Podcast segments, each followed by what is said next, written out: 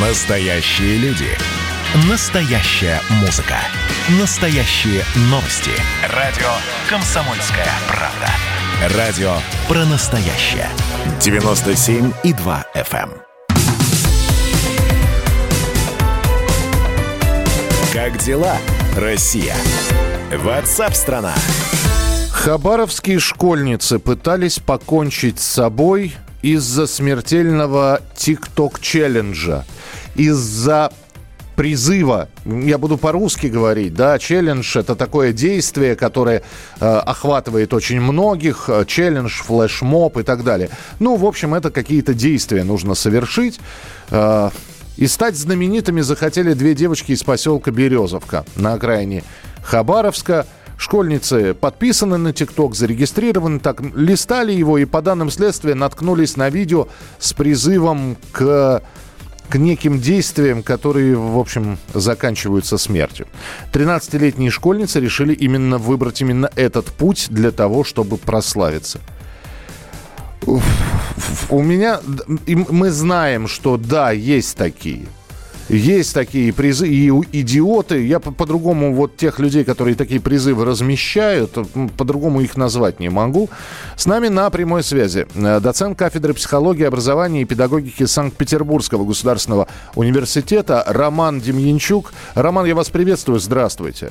Здравствуйте, добрый день. Скажите, это остановить каким-то образом? Ну, я понимаю, да, там кто-то может сказать, э, что в, в 13 лет ума нет, хотя я бы поспорил. Но тем не менее, да, ну вот повелись на вот эту, я по-другому, опять же, не могу назвать провокацию. Это как-нибудь с этим бороться можно? Бороться теоретически можно, но практически, как показывает практика, эта борьба не всегда может увенчаться успехом. К сожалению, детям очень хочется быть звездами, и не только детям. Вы совершенно справедливо отмечаете, что это не зависит от возраста. И современные вот такие виртуальные ресурсы, они предоставляют для этого возможности, порой, к сожалению, неадекватные. Ну, я не знаю, вот, э, ну, у меня есть знакомые семьи, у них дети. Они, они тоже есть в ТикТоке, но они, если что-то и стараются повторить, они стараются повторить какой-то танец. И на- надо признать, что э, вот одна семья, для, вот для меня образец, они просто сидят и разговаривают с детьми и говорят, ребята, это 15 минут славы. То есть вы сможете стать популярными на 10 минут, на, на 15 минут, на какое-то время.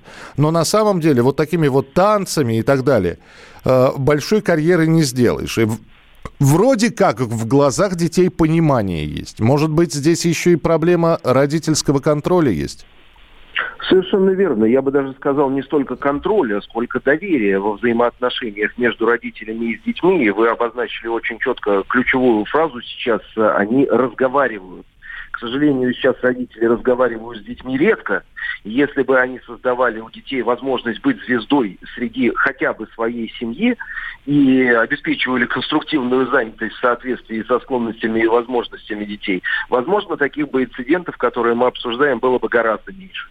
А должны ли каким-то образом органы или кто-то реагировать на это все? Потому что все время возникают такие предложения, а давайте мы это все заблокируем, ограничим и так далее. Что, что это вредоносный контент, что есть, э, э, есть полезные программы, а есть бесполезные программы. Вот некоторые считают, что ТикТок это бесполезная программа, которая не учит доброму, светлому, настоящему.